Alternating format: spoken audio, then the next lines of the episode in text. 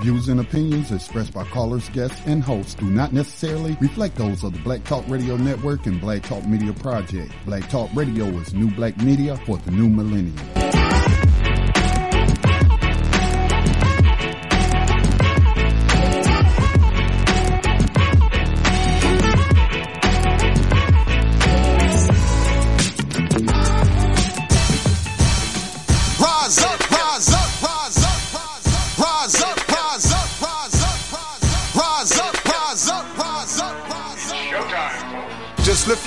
Eyes up. Let your wise rise up. See the signs of the times. If it's time, rise up, rise up. When death and hell dwell among all God's people. When those we chose and trusted have become completely corrupted and inherently evil. When the feast that feeds you starves our father's children. When snuff, porn, and pedo forms begin to get top billing, rise up. When famine claims millions. When justice gives blind eyes to billions. When the Lord's anger is no longer feared. If his protection is gone and your enemies are near. If you've seen the seas spill over and the mountains shake, break, and fall. If the moon ever turns blood red and you can't see the sun at all, rise up. No matter Peace and welcome to New Abolitionist Radio on the Black Talk Radio Network, a program that seeks to educate, inform, and agitate on the issue of 21st century legalized slavery. Hosted by social activist and spoken word poet Max Parthas with Black Talk Media Project founder Scotty Reed. On this program, we discuss recent news on legalized 21st century slavery and human trafficking as it is allowed through the 13th Amendment of the U.S. Constitution, along with projects and people who help combat it. Today is our March 7th, 2018 broadcast in our sixth season. On and, on and near this day in history, on March 6th of 1857, the United States Supreme Court, led by Chief Justice Robert, Roger B. Taney, declared that all blacks, slaves as well as free, were not and could never become citizens of the United States.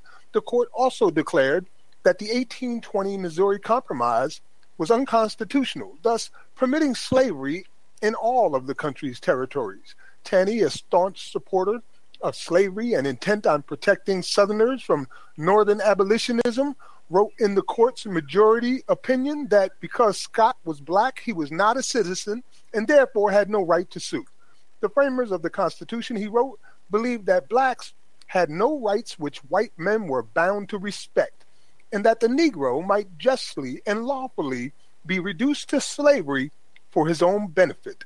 He was bought and sold and treated as an ordinary article of merchandise and traffic, whenever profit could be made by it. Also, Harriet Tubman died on March 10, 1913, after suffering from pneumonia.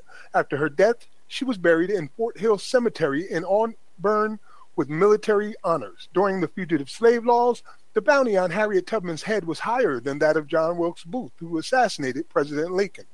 Tonight, we have guests from our comrades at IWOC, the Incarcerated Workers Organizing Committee, which is a project of the industrial workers of the world. Its purpose is to unionize incarcerated individuals.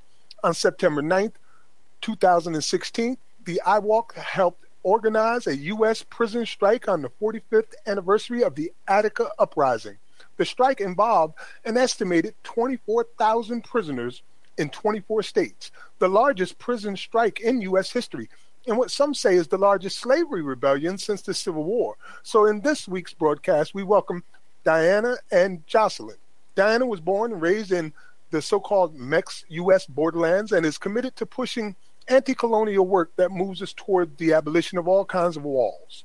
She also organizes with IWOC NYC. Jocelyn Cohn, I believe I'm pronouncing it correct. If not, she'll let me know, is an organizer with the Incarcerated Workers Organizing Committee and a holistic healthcare worker. Now, our abolitionist in profile tonight is Araminta Minty Ross, better known as the one and only Harriet Tubman, born 1820, Dorchester County, Maryland, and joined the ancestors on March 10, 1913, in Auburn, New York. In the segment, For Freedom's Sake, A History of Rebellion, we remember Gaspar Yanga, the leader of one of the greatest slave rebellions in North America. A rider of the 21st Century Underground Railroad is Alfred Swinton. On March 1st, 2018, a Connecticut judge dismissed the 1991 murder indictment against him. Swinton is the 30th person to have been wrongfully convicted or indicted based at least in part on bite marks analysis. Yet courts continue to allow the prosecutors to rely on the widely discredited, discredited evidence. Swinton, whose 2001 conviction was vacated back in June 2017, wrongfully served 16 years. As usual, we'll dissect and disseminate current news and events related to the 13th Amendment, slavery, from the perspectives of slavery abolitionists. So let's get started. Got a question or comment? You can call in at 704 802 5026. You can chat with us and others by logging in at uberconference.com slash Black Talk Radio Network. Once again, I'm Max Parthas. What's happening, Scotty? Hey, doing the best I can, Max. Um, I don't have any complaints. Hey, Scotty, I don't know if you can hear me or not, but I, I got to go answer the door. Somebody's on my door. So yeah, I can hear you. Um, but yeah, um, welcome to New Abolitionist Radio.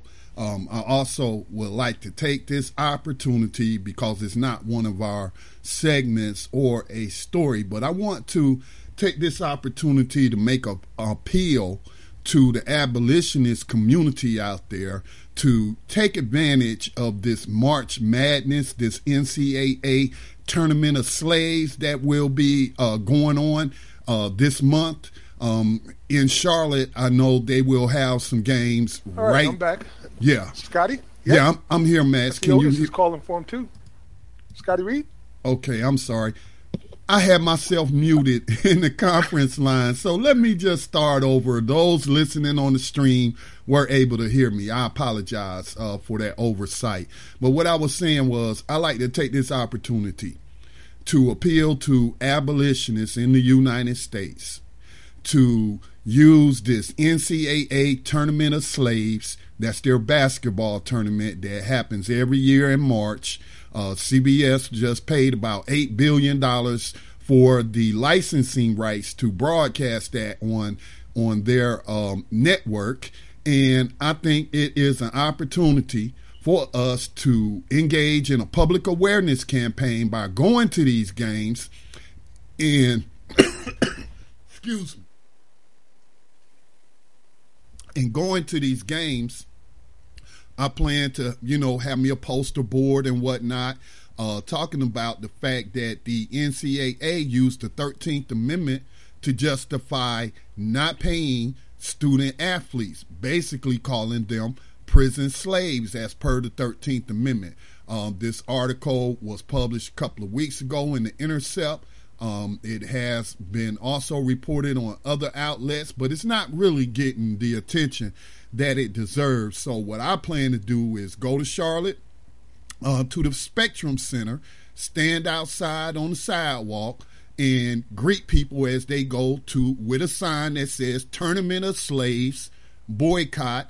Uh, March Madness. I think this is a, a, great opportunity for us to latch upon the the publicity that always surrounds that event and and just raise awareness with the individuals out there. I do plan to, of course, uh, record my actions uh, outside. Um, I'm still trying to recruit my daughters to go with me, but if I had to go by myself, I'd go by myself. You know, ain't, ain't no big thing. Um, but if you are in a place where they have NCAA tournament games for this basketball tournament, I just really, really want to implore you to I, I I don't care if it's just for 30 minutes. You know, I'm not telling you go out there and stand for hours and, and whatnot. I know some of our people are are engaged in that type of activity, but I'm just saying, you know, you could be out there for how, however long. And if you're able, live stream it. Live stream it to Facebook, live stream it on Periscope through Twitter, uh, live stream it on Facebook. I mean, excuse me, YouTube uh, live stream what you're doing, your public awareness. And I just feel like if we can get some abolitionists at enough of these games, then we'll attract some media attention. At the very least, we'll educate those who pass us by. Uh, may I ask a question about it? So sure. I can figure out how I can help more. Sure. The the overall goal of the uh, the efforts that you're asking for is not to help the students in any way, but to bring attention to what's happening to the prisoners through the 13th Amendment, which they also are using in their. Well, I'm, I'm gonna say both, Max. I'm gonna say both. Um, we know that the UN Declaration of Human Rights makes a distinction and it says that slavery should be abolished in all its forms. So if the NCAA is acknowledging through this lawsuit, this motion to dismiss this lawsuit by Lawrence Poppy Livers, then I'm gonna take them at their word that they practicing slavery. And I'm against all forms of slavery. I know our focus is mainly on 13th Amendment prison slavery, but the NCAA is citing the 13th Amendment as justification for them to practice slavery against the students. So I'm saying I'm doing it for both parties. All right, one more question. Have you had or heard any opinions from the students themselves on this issue? No, and I don't expect to, since most of them are under scholarship. And I've heard other people like Jalen Rose, who is a former NCAA uh, basketball player, him, Chris Webber, uh, Baron Davis, Amar, Amar'e Stoudemire. They're former NBA players, but of course they played in college, except for Amari, Amar'e Stoudemire. He went straight to the pros from from high school. But they've been speaking out on it. They've been speaking out. Yeah, I've heard a few.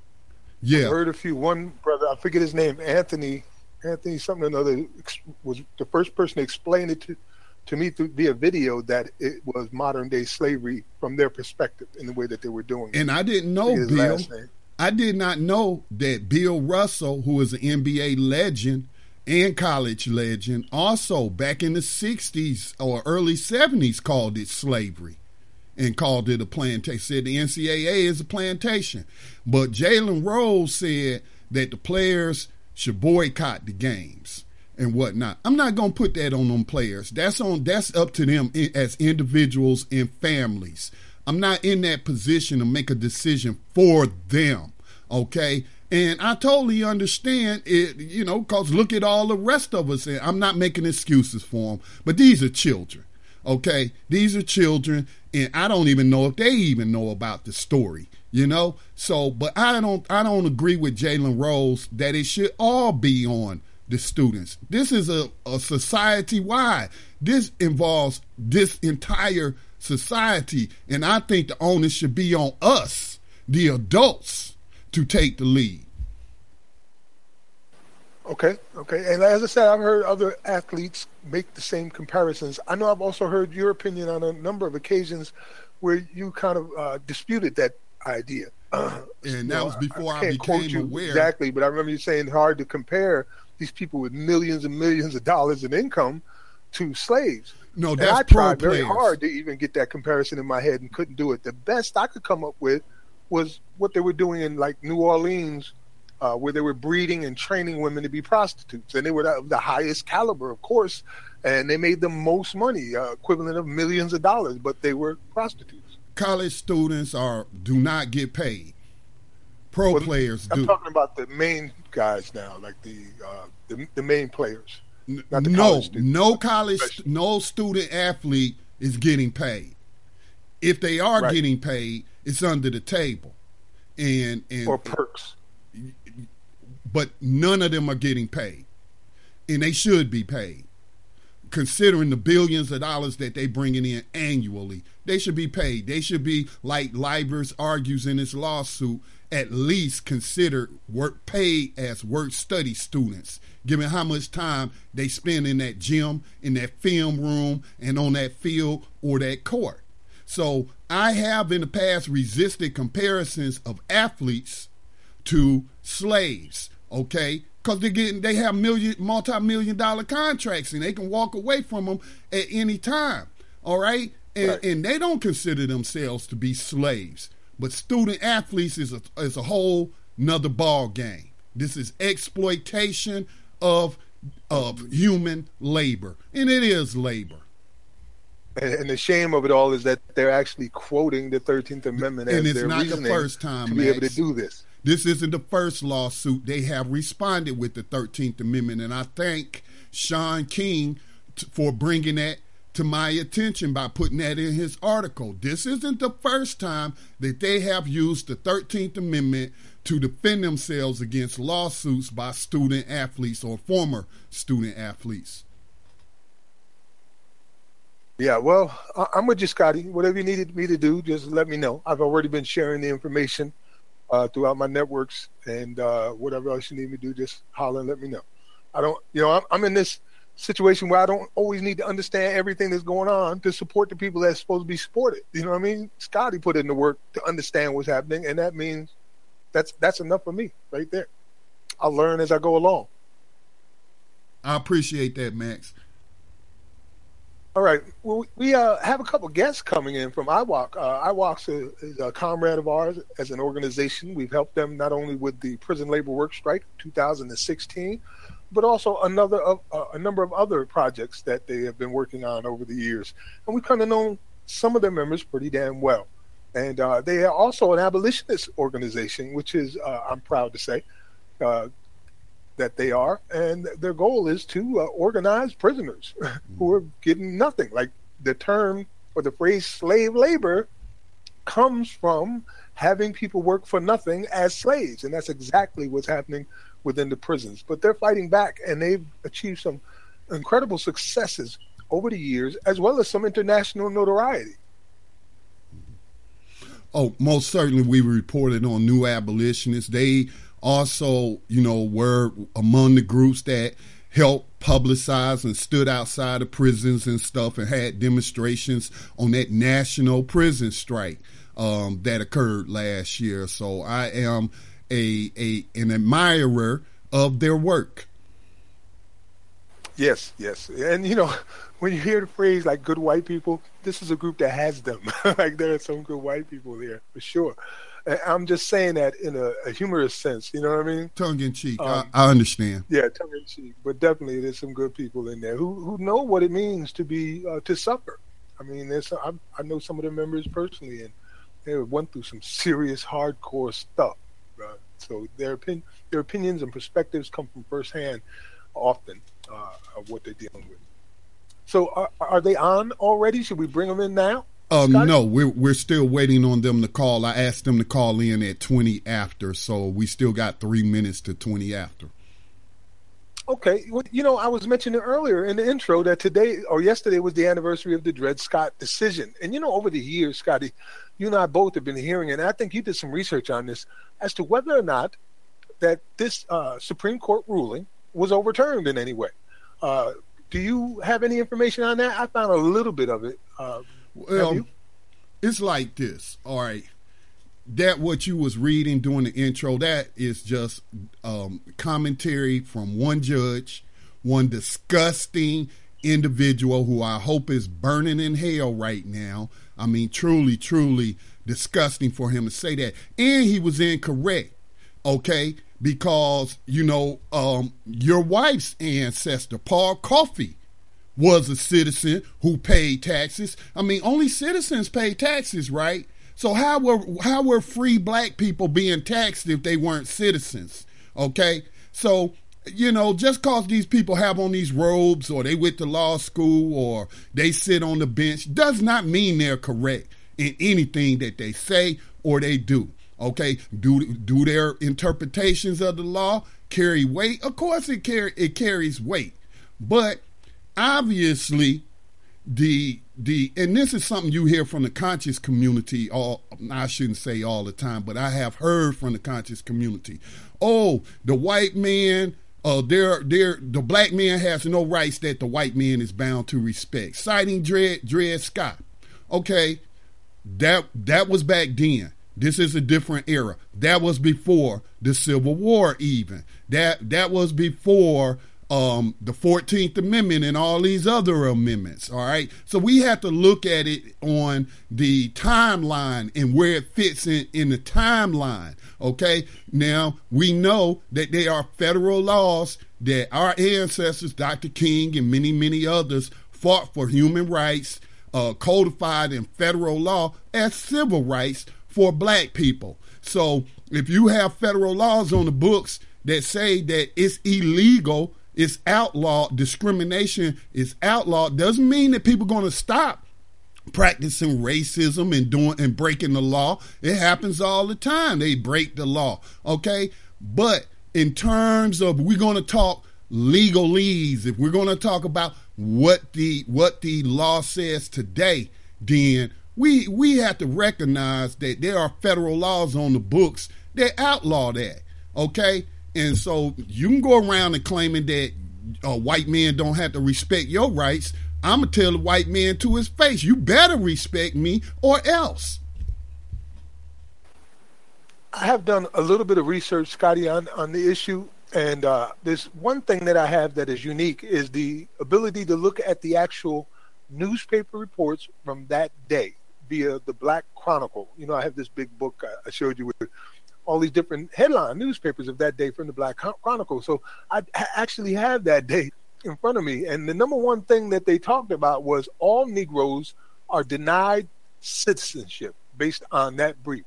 And like you said, people have been saying that that wasn't never overturned. So we're still considered uh, less than human. So I, I tried to find out what uh, people are saying in regards to it being overturned. And pretty much the best I can find and was agreed by all of the different sources that I was looking through was this right here, and it's very short.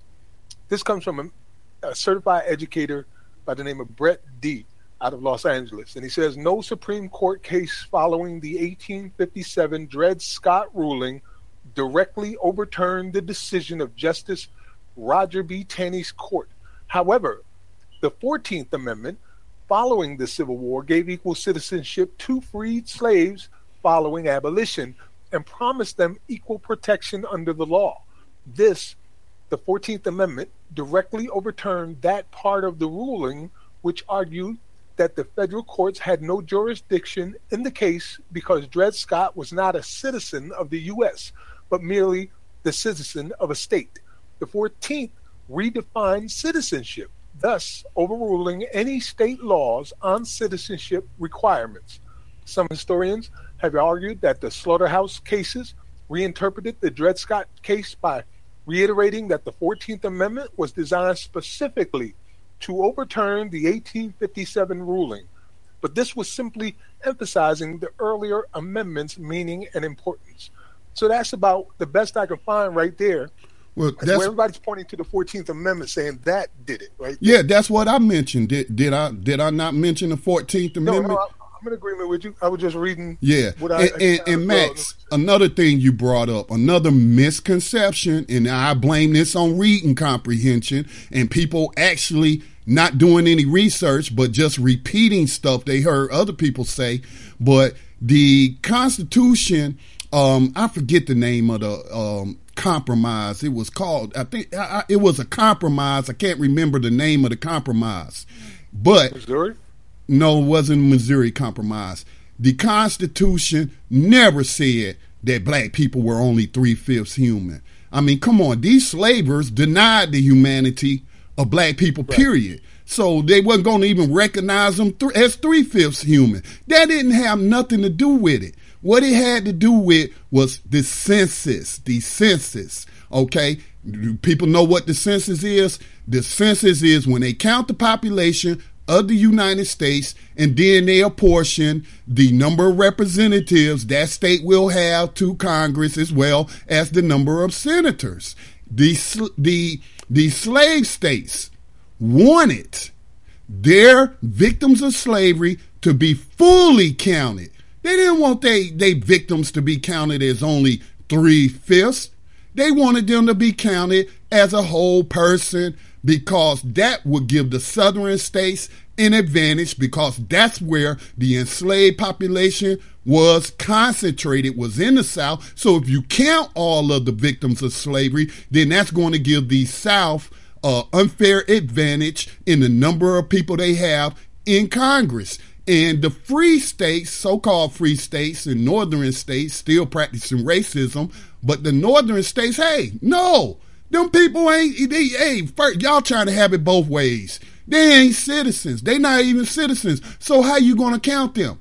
They not these these elected representatives are not to be representing the enslaved. So why are you even counting them? So what they came up with and I remember now, is called the three fifths compromise, where only three fifths, not of an individual, will be counted. Three fifths of the entire uh, uh, um, victim of slavery population in a state. Three out of five. They would only count that that was the compromise. So it's a lot of misinformation out there, man. I blame it on reading comprehension, people not looking up stuff for themselves, and then just repeating what they heard from somebody else, assuming that person knows what they're talking about and actually did the research.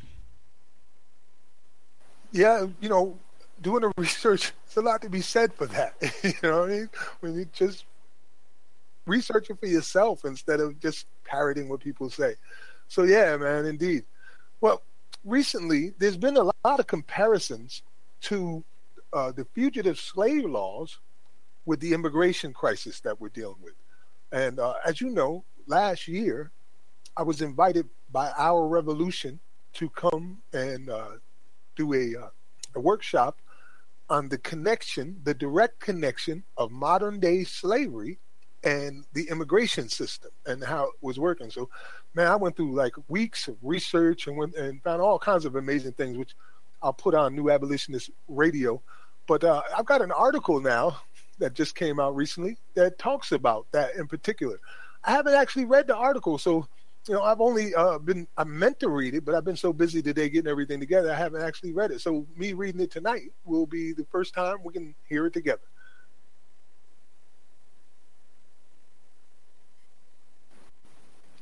All right. Yeah, please, Max. And and while you're doing that, I'm actually uh, calling our guests. Maybe there was some mix up and they thought I was going to call them, so I'll go ahead and call them while you uh, go okay. into that. Great. Well, this comes from the LA Times, and it's March 1st, 2018. The title says There are echoes of the fugitive slave law in today's immigration debate.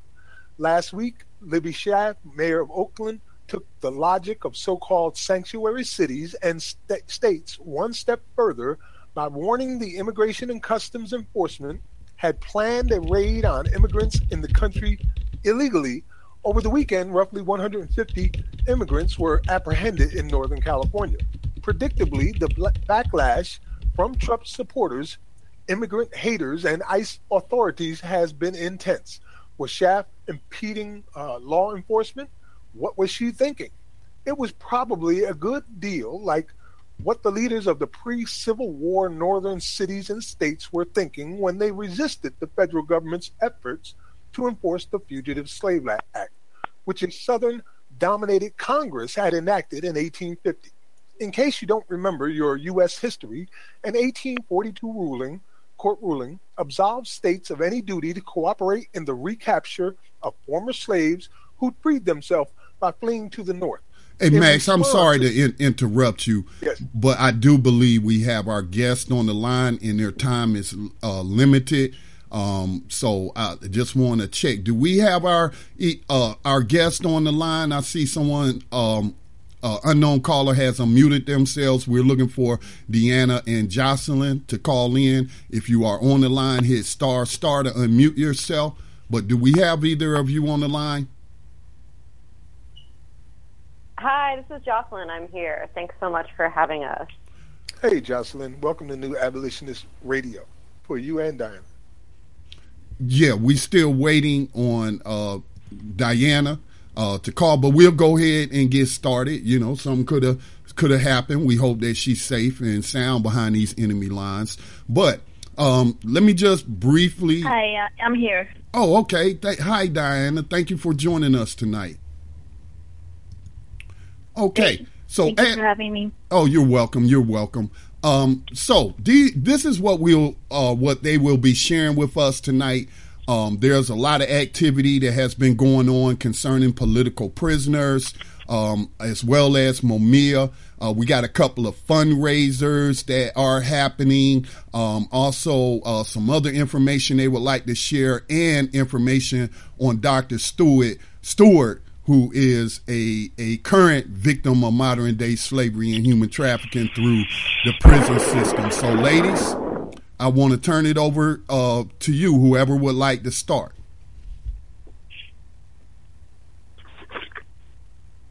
Um, Deanna, do you want to maybe start by talking about our Welcome Home fundraiser? Sure. Um, so, as many of you might know already, that IWOC is uh, really committed to pushing uh, inside organizing and like really having looking at inside folks to lead and support organizing work that happens that often doesn't get you know any support. Like we are planning to to host a welcome home and fundraiser for our activity. So this welcome home will be scheduled in april. And it really to greet and integrate and provide after release support for some of our comrades, some who are have been part of IWOC for a while, and some who have been uh, part of IWOC after the Bronx 120 raid. So, um, so we're really looking forward to having um, people support and come through to be able to to show these folks that we need to build continuous, continuing um, resistance on the outside, especially those folks who ha- know what it's like to be to be part of, of, of that captivity by the state. To know that that effort, you know, there's people on the outside that we need to continue that still when they come out. Um, and how do we support the people who are still behind captivity? So we're hoping this to happen in mid to late uh, April, so next month. And will it be online based? And what what's some of the details uh, going on with this fundraiser? Well, it will be uh, it will be on in the Bronx. So we're hoping to host it in the Bronx physically, uh, an event, and we will have that information up online on our Facebook and our Instagram. Um, we don't have a date yet, but that is to come, and we'll be having some of our comrades and folks who have been released uh, joining us. So we want to make sure we show them that you know that we are here to build this family of resistance post released, and that we need to continue to support folks on the inside, and you know, and get you know, we're not a nonprofit, so you know, we we this comes out of like volunteer efforts and efforts and and out of really like spare money that we all individual put together to be able to support the work that we need to get done postage you know you know printing all those things um so it'll be in the bronx hopefully all right just keep us abreast and uh when it comes closer uh, to that date. We hope to have you back so that we can remind people and give them those details. Um, so, what's going on with the Mumia watercolor auction I'm hearing about? Yeah, so um, last fall, Mumia Abu Jamal, who I'm sure um, many, if not all of your listeners know, is a real warrior on the inside, has been for um, decades now, and is himself uh, the victim of really extreme repression. And in the face of it, he just published a book that hopefully many people have read or are reading, Black Lives That Mattered. Um, so it was a real honor when he said that he wanted to um, contribute a painting that he made about modern day prison slavery, specifically as a fundraiser for people who have been affected by these uh, so called gang raids.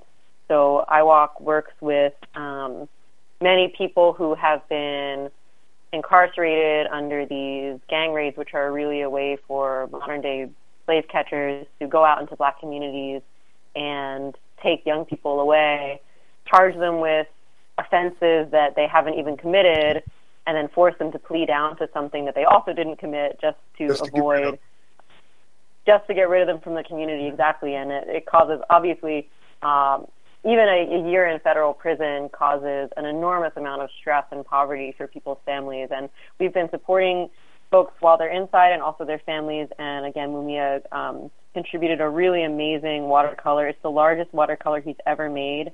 Um, it's eight and a half by eleven, and um, it depicts um, people enslaved in chattel slavery, and it's that it's two panels, and that panel says then, and uh, the other side of the panel is people um, walking next to um, a prison facility, also in chains, and it says now.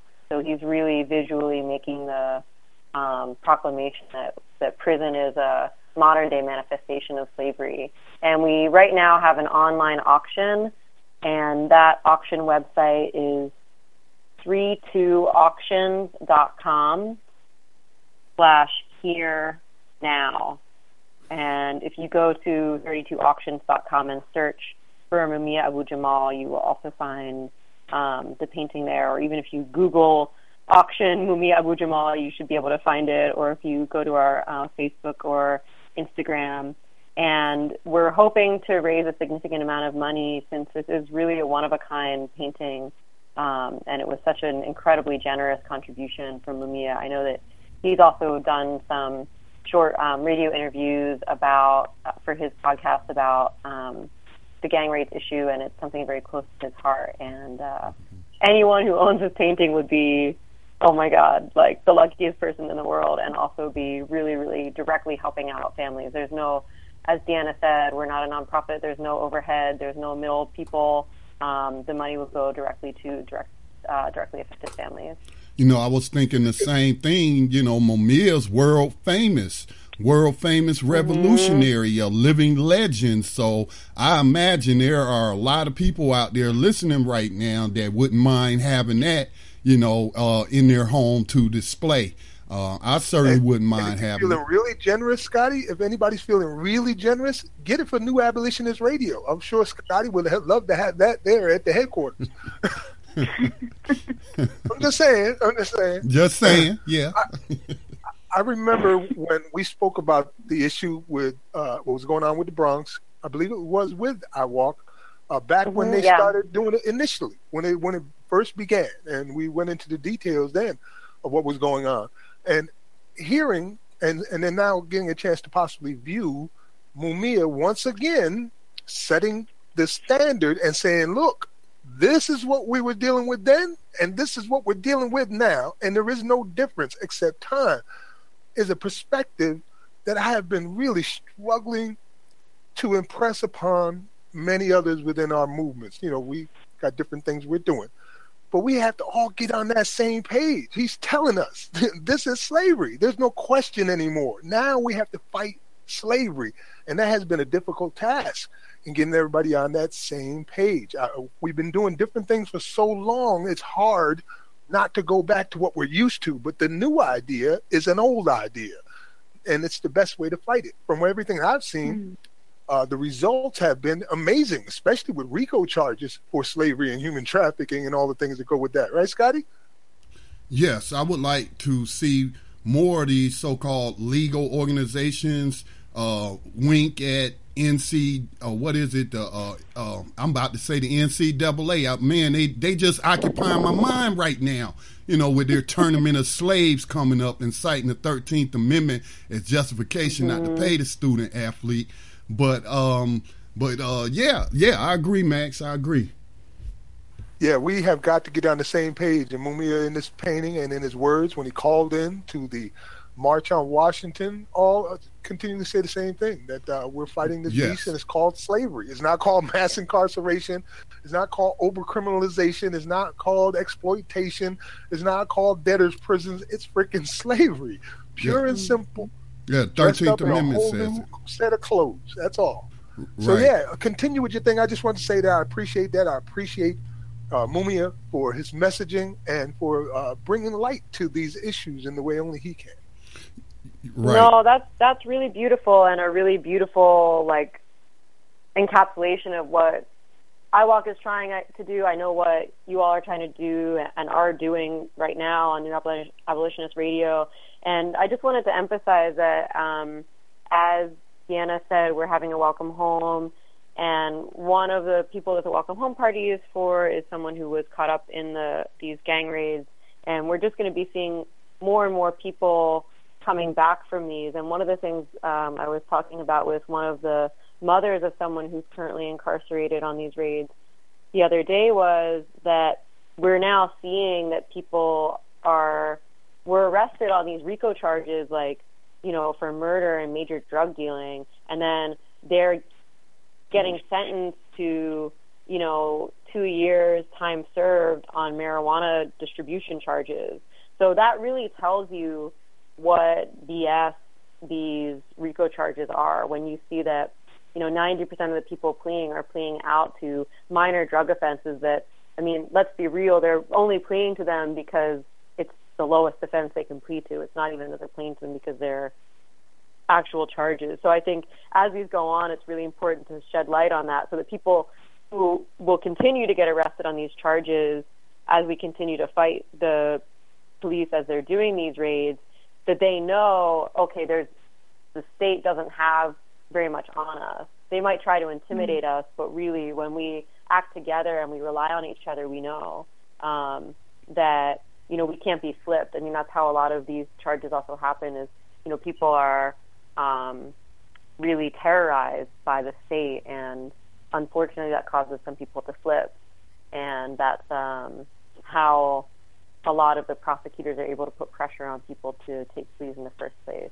Yeah, so it's think, really a community effort to stop these raids from happening. Yeah, I think that's According a very important point. I'm sorry, Scotty. Go ahead. I'm sorry, Max. Uh, I think that's very important. Although it's hard for me to sit in judgment of an individual who might be facing 20, 30 years on some trumped up charges but as Max likes to point out, you know, more than I do, he, he points out quite often the high rate of plea deals in this country and that, hey, if we only would stop taking these plea deals, we could clog the system up so much that, hell, it might be 10 years before you come to trial or whatnot. But then also, you know, and I understand the mistrust of that jury box, considering, you know, how widespread racism and white supremacy is in the criminal justice system, in the populace, uh, to, and, and these people so willing to convict people without any evidence whatsoever. So I, I, it's hard for me to sit in judgment of somebody for taking a plea deal because I'm not the one looking at doing all those years in prison slavery.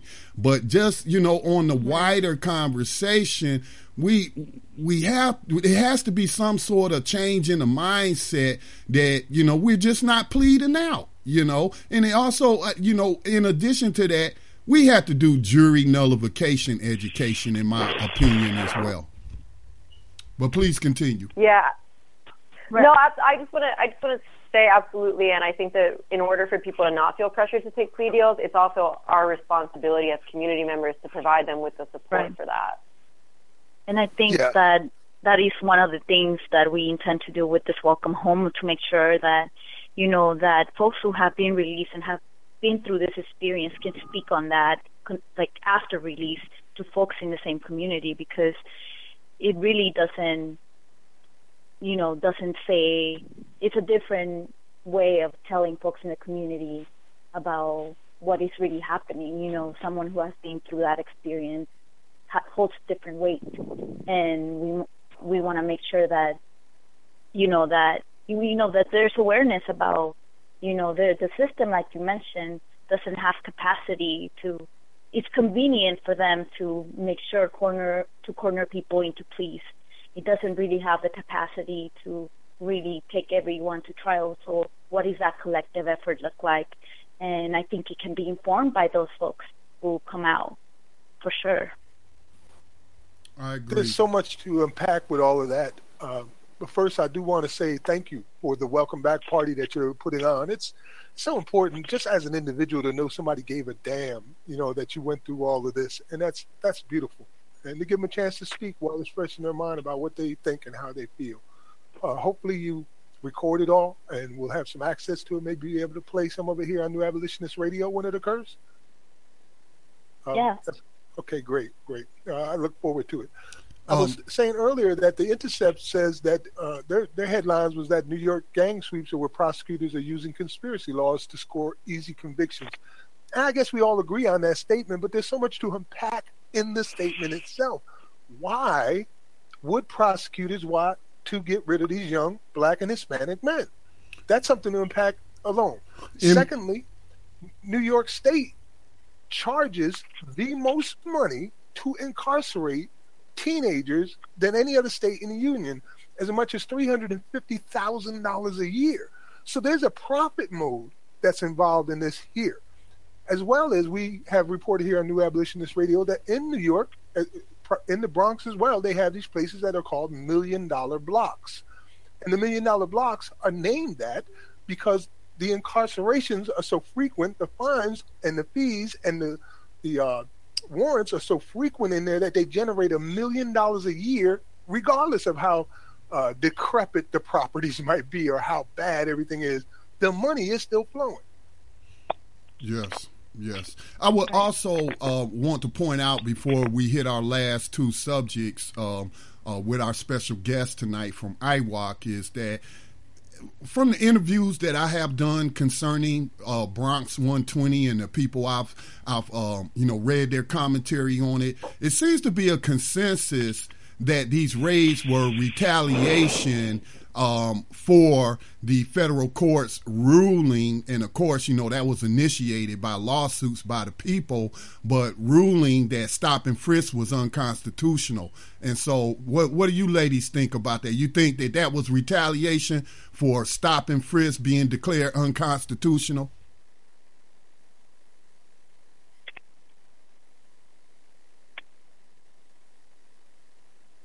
I guess from I guess from my end. Oh, go ahead, Deanna. Sorry.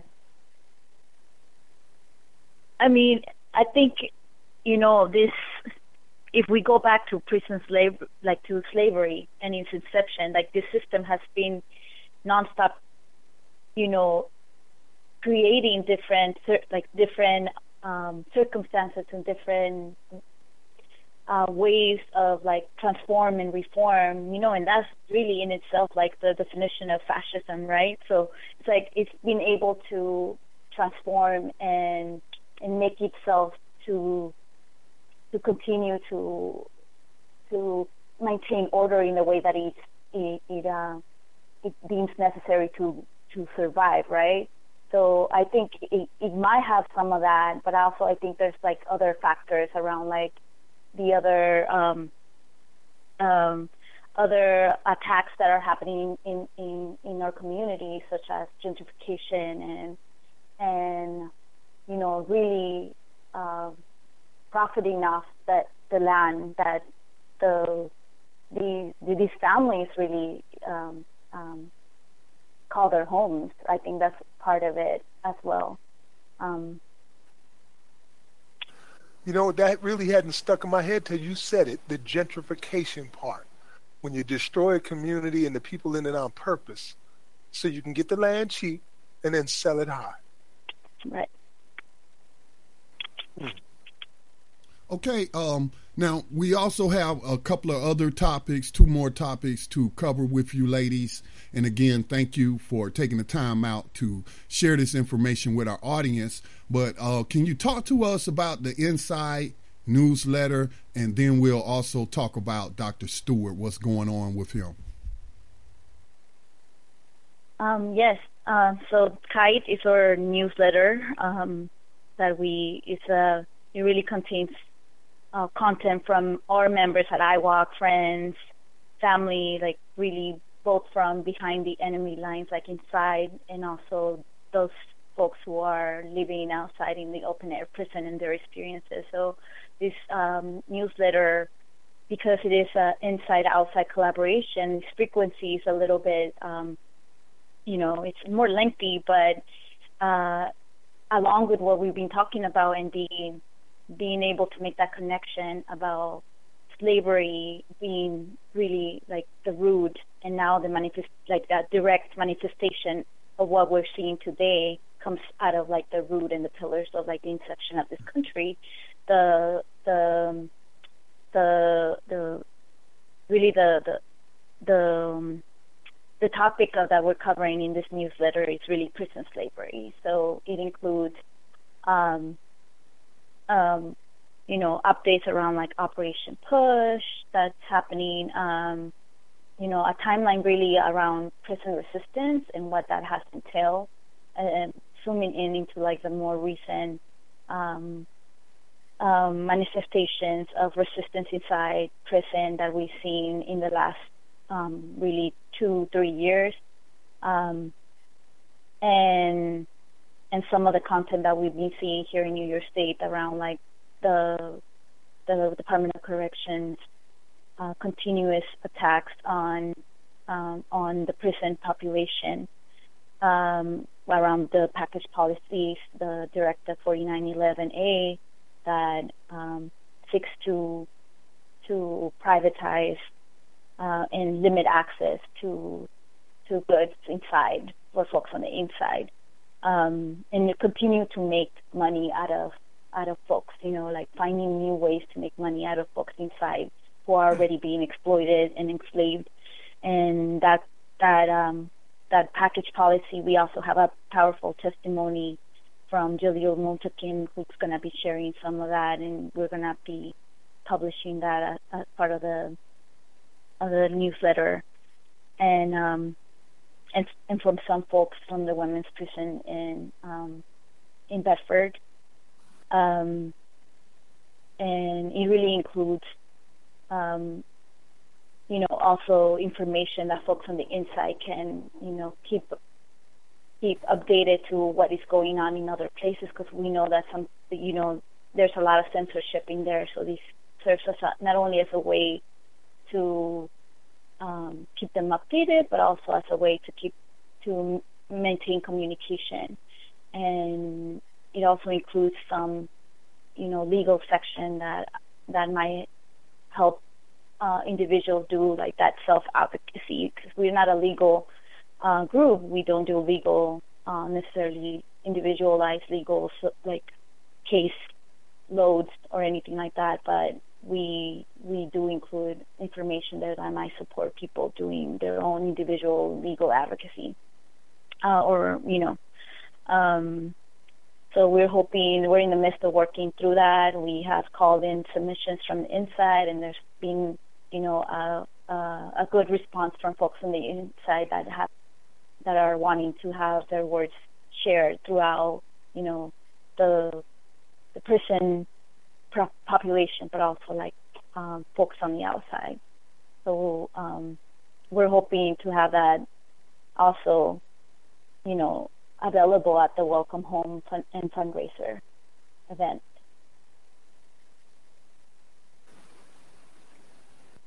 you said a couple things that uh, touched me.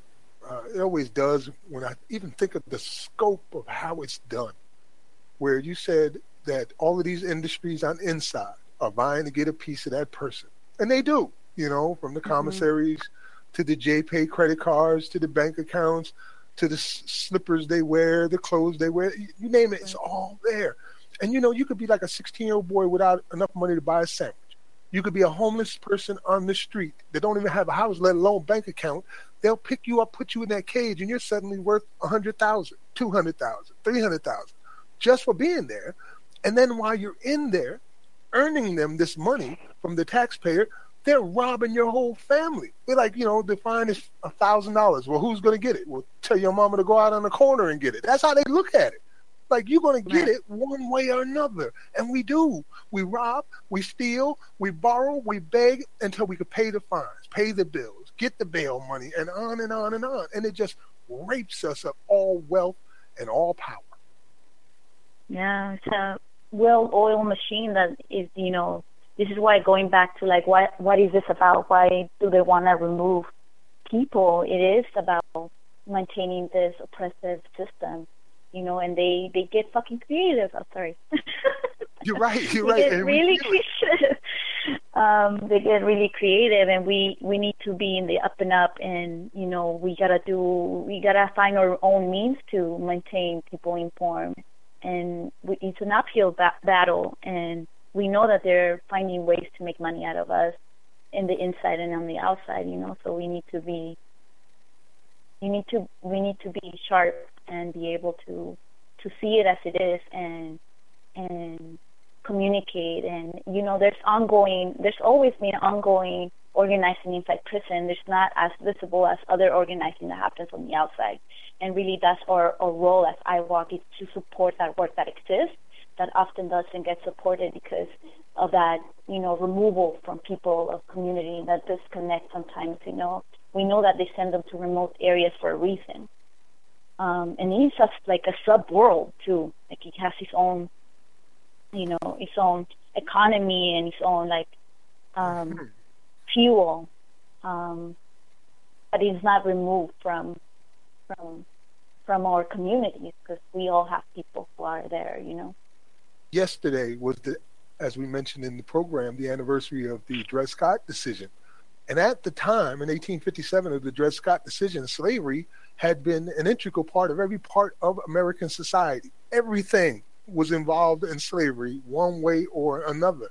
Well, that's where we find ourselves right now, and that's why it makes it so hard to see, because we're like the six blind men and the elephant, and everybody's grabbing apart, going, "I know what this is," and you can't see the whole thing the whole thing is integrated into every part of American society. That's why when you go to uh, places that exist in poverty, you'll find bail bondsmen who are making plenty of money. You'll find rent-to-owns that are making plenty of money, hair care places that are making plenty. You find all of these places like liquor stores that prey upon that misery, just getting wealthy. Right. Well, see, this is the one day a week when we all get our hearts on our, our, our uh, on our sleeves. You know what I mean? Like it's just a passionate issue, and the clearer you see it, the, the more upset about it you get. I guess. Uh, hey Max, if um if, if somebody doesn't feel some kind of way or get upset about slavery, then I say something wrong with them. How can you not? Mm-hmm. How can you know that slavery exists and it's affecting millions upon millions of people? and not be upset about it. I, I don't understand that. You have to be an unfeeling person with no emotions whatsoever, you know. And and this issue has been with me uh, for six years, ever since I read the Thirteenth Amendment. This is what I mainly focus on because to me, this is the number one issue of our time just like it was the number one issue of Frederick Douglass' time and those who came before him and Gabriel Prosser. It's still the number one issue, especially concerning non white folks in this society. Well, everything we spoke about tonight in our conversation with Diana and Jocelyn. Uh, we still have one more, Max. We we. Well, I'm just saying all, all the things we've talked about so far are available on New Abolitionist Radio, uh, including the uh, gang sweeps where the prosecutors are using conspiracy laws, uh, what the teenagers are going through, the racketeering, uh, Mumia's new book, as well as his uh, appeal to freedom. So uh, the only thing I don't have up there is the website for the water painting. I was looking for it and couldn't find it. Could you give me the address for that again? Absolutely. It's 3232 auctions, A U C T I O N S dot com slash here, H E R E now, N O W. Thank you. Thank you for that. Thank um, you. If you would, um, we're going to hold off on our break, Max and until after you know we have uh, finished our segment with with the ladies from IWOC. Um, if you would, if you would talk to us about this brother uh, that's locked up, uh, th- this doctor that's locked up. Uh, I just had it in front of me and I don't see his name. So if y'all would remind me. Sure. His name is Dr. Alphonsus Stewart, and um, he is incarcerated currently at Clinton Correctional Facility, which I'm sure most of your listeners know is rather infamous, both for um, its extreme repression and also because two brothers were, um, at least momentarily, able to escape from that prison. Um, and as since then, um, it has become really one of the most restrictive. I, I mean, it's even hard to say this because every prison is a prison slave system that's extremely repressive in that way, but it, it it's somehow more repressive than others. Um, but he actually was the victim. He's a he's a very outspoken advocate. He's an advocate for himself and for others. He's done. Um, he's been a um, an inside prison lawyer. He's done political advocacy for himself and others. He's become extremely highly educated, and as we all know, that's very very threatening for the system to have someone inside who's very educated and aware of their rights and aware of the rights of others. So he's faced an extreme amount of harassment um, by corrections officers while inside, but has never lost hope. And including last year in September of 2017, a corrections officer at the facility that he was incarcerated in at the time, Sullivan Correctional Facility, gave him pastry that had glass in it. And Dr. Stewart actually, we we with Dr. Stewart's words and his message, we were collaboratively able to raise money to have that um, pastry, and with the help of his attorney, have that pastry tested and confirm that there was in fact glass in the pastry that he was given by the corrections officer. Wow. So we're yeah, I mean and when you hear things like that, we know about it this one case because we happen through, you know, random sending letters two and a half years ago been able to make contact with Dr. Stewart. Um, and because he's also an extremely outspoken, competent, and well educated man, despite the extreme repression and harassment that he's faced. Um, so to me, I just, it just it really makes me feel like if this is happening to him and we know about it, how many other people is this happening to on a regular basis?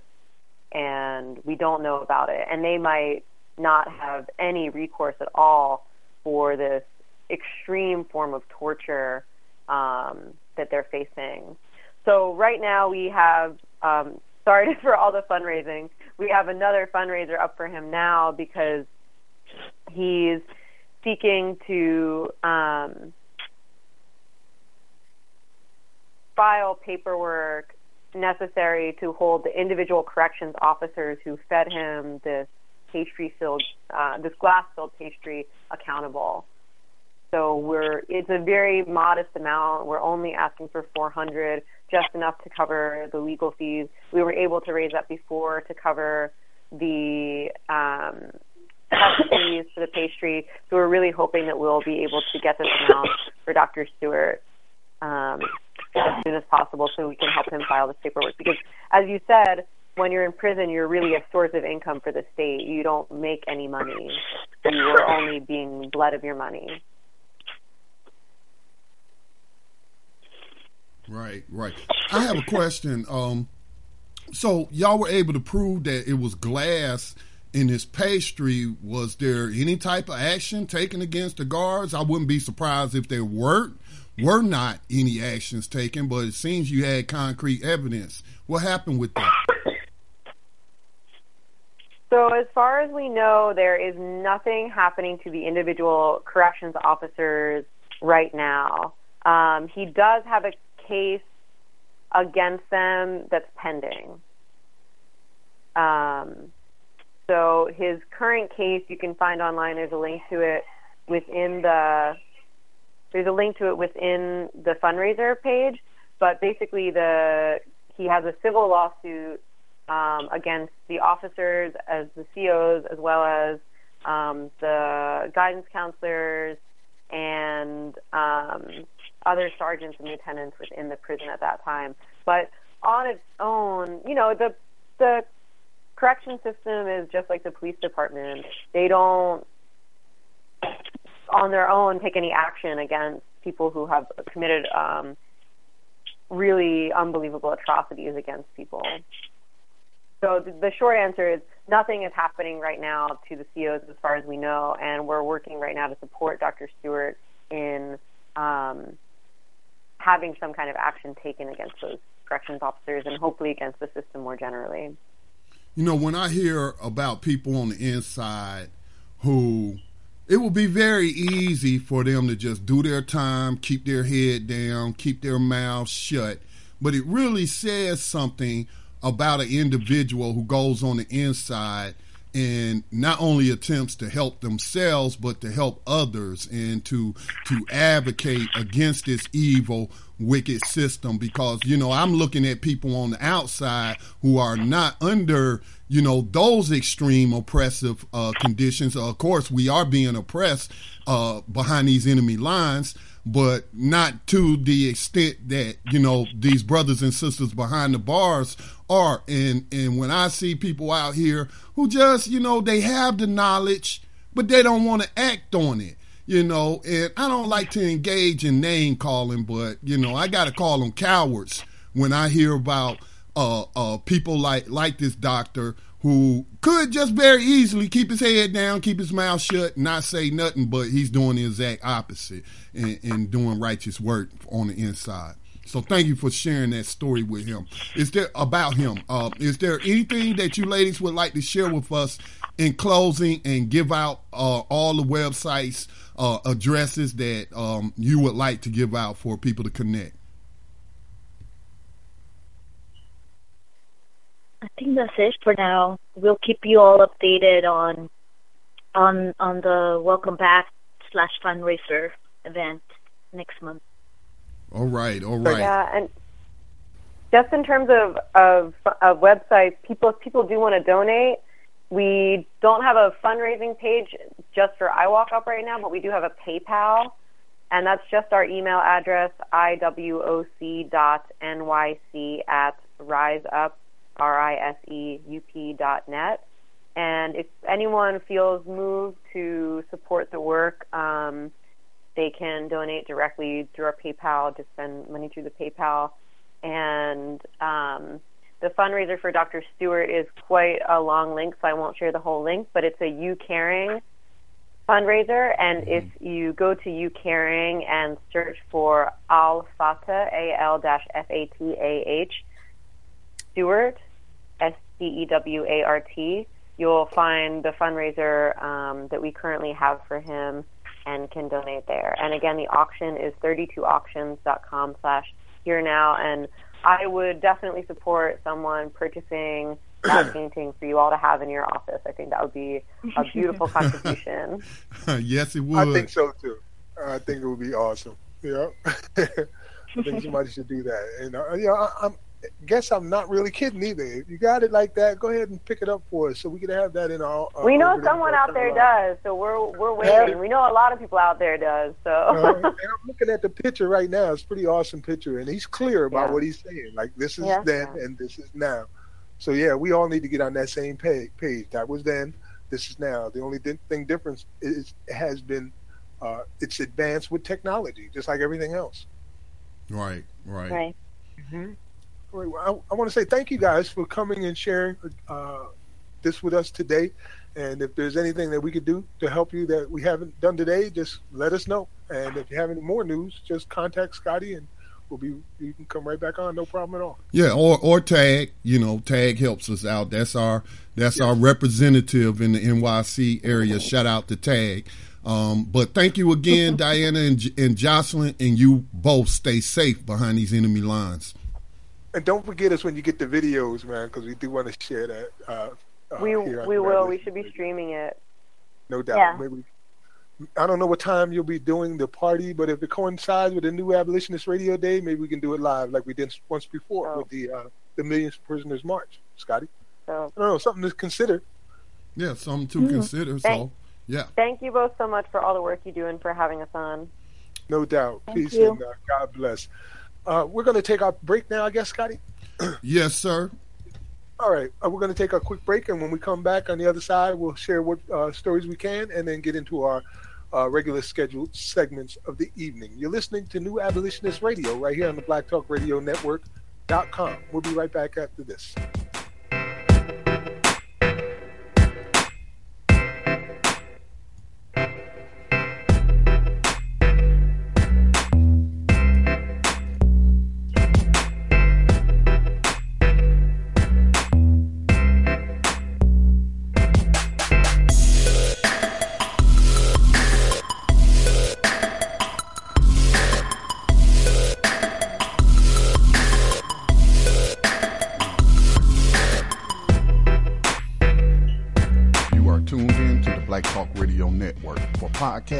And live program scheduling, visit us on the web at blacktalkradionetwork.com.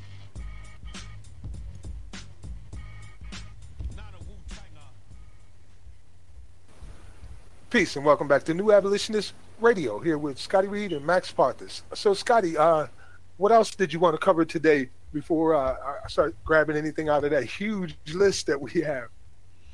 Um, does your list include the story of the whistleblower uh, in Texas who has come forth and is telling how those guards were abusing these juveniles, these children?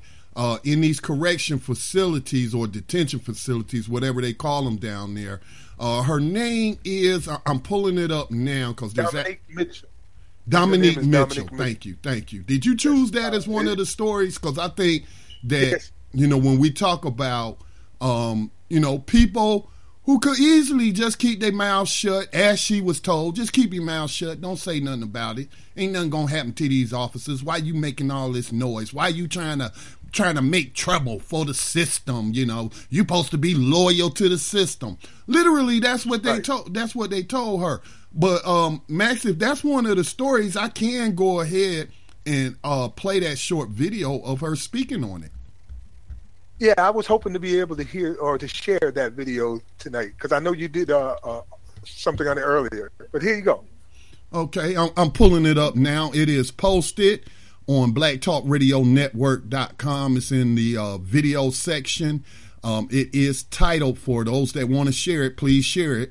It's prison whistleblower Dominique Mitchell describes systemic abuse of children in Texas Department of Criminal Justice. Here it is. Let me unmute it.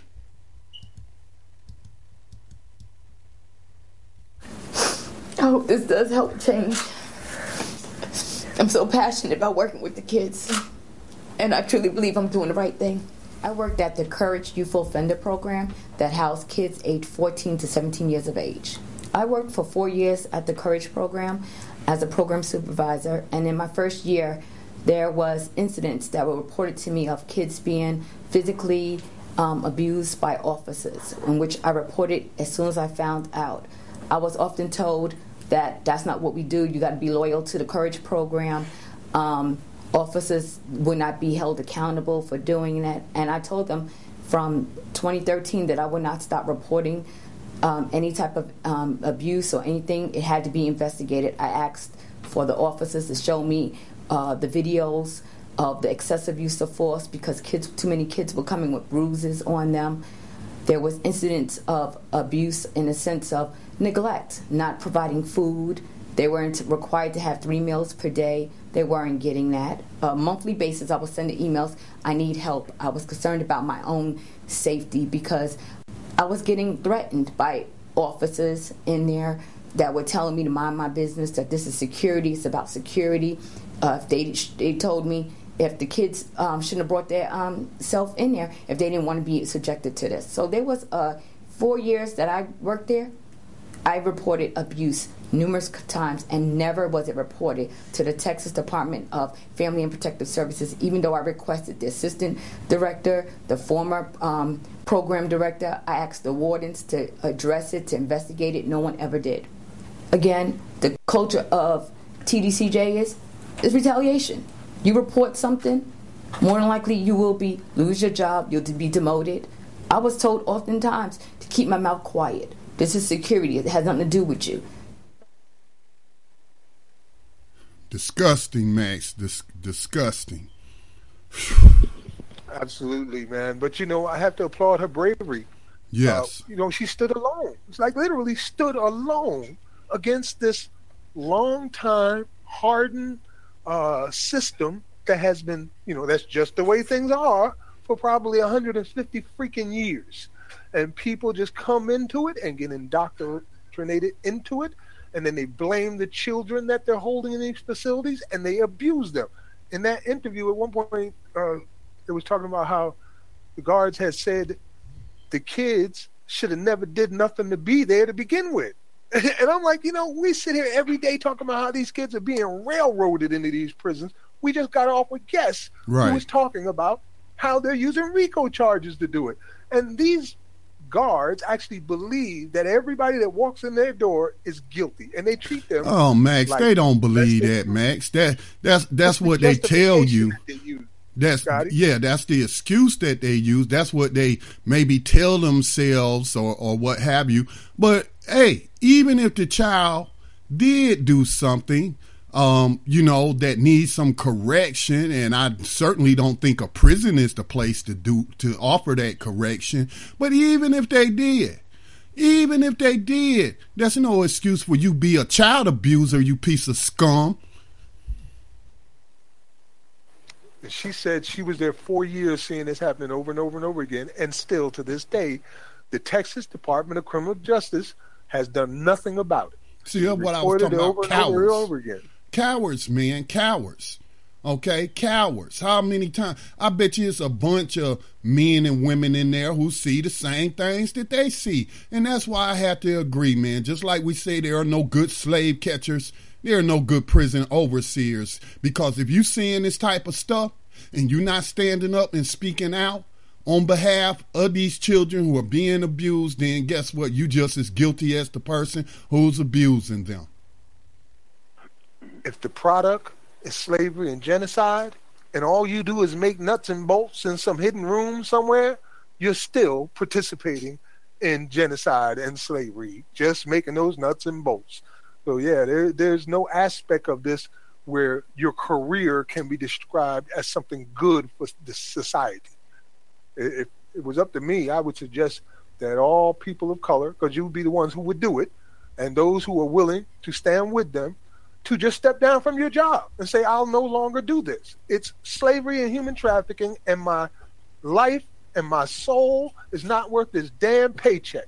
You know, Max, that reminds me. Day. Last week, hmm? last week, didn't you report a story where the state of North Carolina was having trouble finding plantation overseers because nobody wants the job?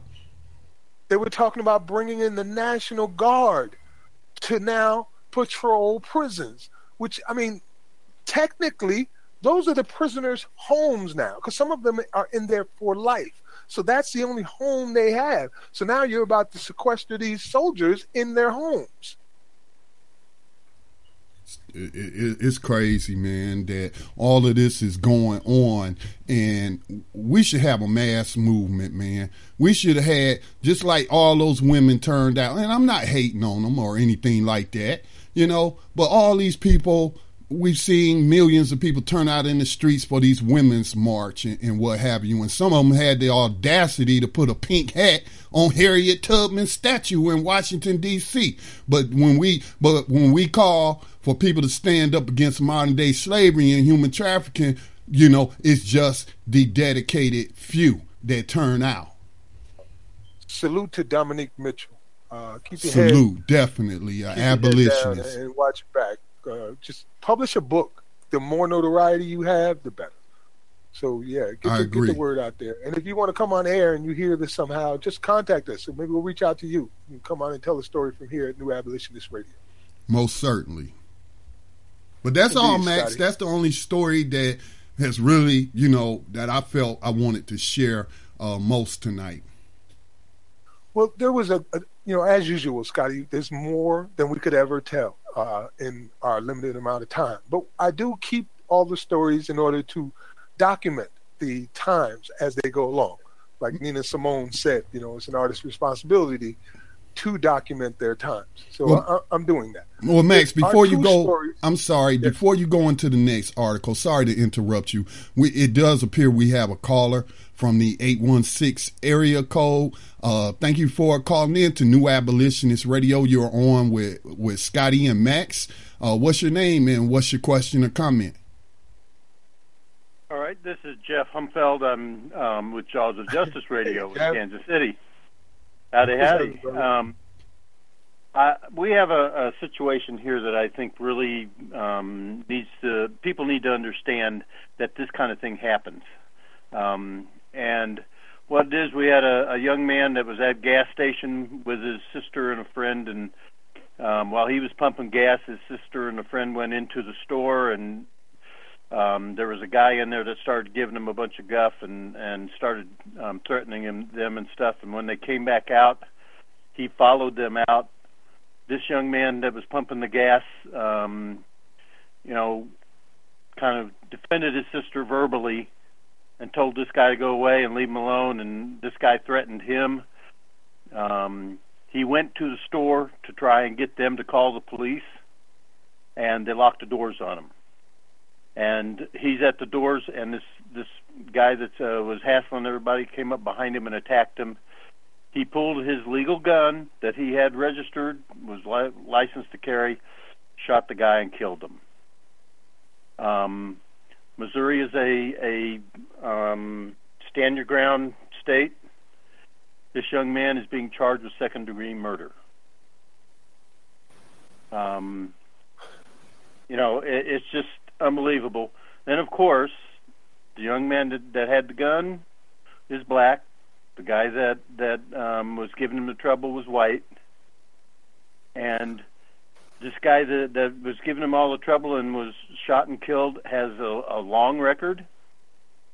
The young man that that um, had the gun and was protecting himself um, has no record whatsoever. Let, let me ask you this: the NRA is taking up his case, isn't it? Um, no. Of course, I was, you know, being uh, the facetious. only. Do you want to know who's taking up his case? Who's that? The Kansas City Freedom Project, uh, Latara Smith. She has been all over um, the prosecutor uh, and, and naming her right out on in social media and encouraging people to contact her directly and her boss, the the um, prosecutor here in Jackson County, um, and saying why are you why are you charging this man? Um, this is a, a clear case of self-defense. He was attacked and defended himself. Um, he'd been threatened by this guy. Uh, that's who's who's doing this. You know, a small um, organization that has no no funds or anything else, just a voice. Do you know the Man, young man's name? Um, her name is Latara Smith. All right, and she's uh, um, head of the KC Freedom Project. But the young man that's um, being charged is Cameron Gines, G I N E S. Um, you can find information on him and all on the KC Freedom Project um, Facebook page. I believe I saw the video that was released of the incident uh, in, that you're referring to. And from what I saw, if I'm correct, and it's the same case, he was absolutely uh, justified in defending himself with lethal force, particularly in this climate right now. Mm-hmm. Yeah, I mean, and I remember know, when, there was when, a woman that started it all and, and, pushed it to the edge, wasn't it? Yeah. The sister. Well, she. I I don't know what happened in the store. I have not heard much about that. Um, you know, this guy started giving her trouble when she was in the store. This was Mr. Gines' sister. Uh huh. And when she came back out of the store, he followed her and, and the man that was with her, and her brother, you know, okay. um, spoke up for thinking, her. I'm probably thinking I of a different story or mixing stories up because there was another one. Yeah, this may be. This probably yeah. is a different story. I have not seen any any video of of what happened, um, okay. so I don't know whether anybody took any video or not of this particular incident. But I um, do. Um, okay, the one I'm talking about was similar, but it was a white woman and her boyfriend who were shouting racist epithets at a young black man, and then he ended up. No, no, no. I found the story. No, this was. I found the story. Good, good. Kansas yeah. City. Yeah, Kansas City man has. This was published on the 21st of February.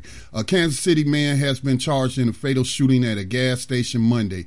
Cameron uh, and you spell it with a K. Cameron L. Gines, G I N E S, 23, he's only 23 years old, is charged with second degree murder and armed criminal action. Officers were called to 27th in Indiana at around 3 p.m. Monday. They found a man on the ground in the parking lot. He was transported to a nearby hospital where he was declared dead. Police later identified the, the and I hesitate to call him a victim, um, but the terrorist uh, as Brent Copeland, 37 years old. Witnesses said the victim was involved. Again, they're talking about Brent Copeland, the person who was shot, was involved in an argument with someone in the parking lot. The other person shot the victim and left the scene in a vehicle. Again, this is what they're reporting, doesn't necessarily mean that that's how it went down.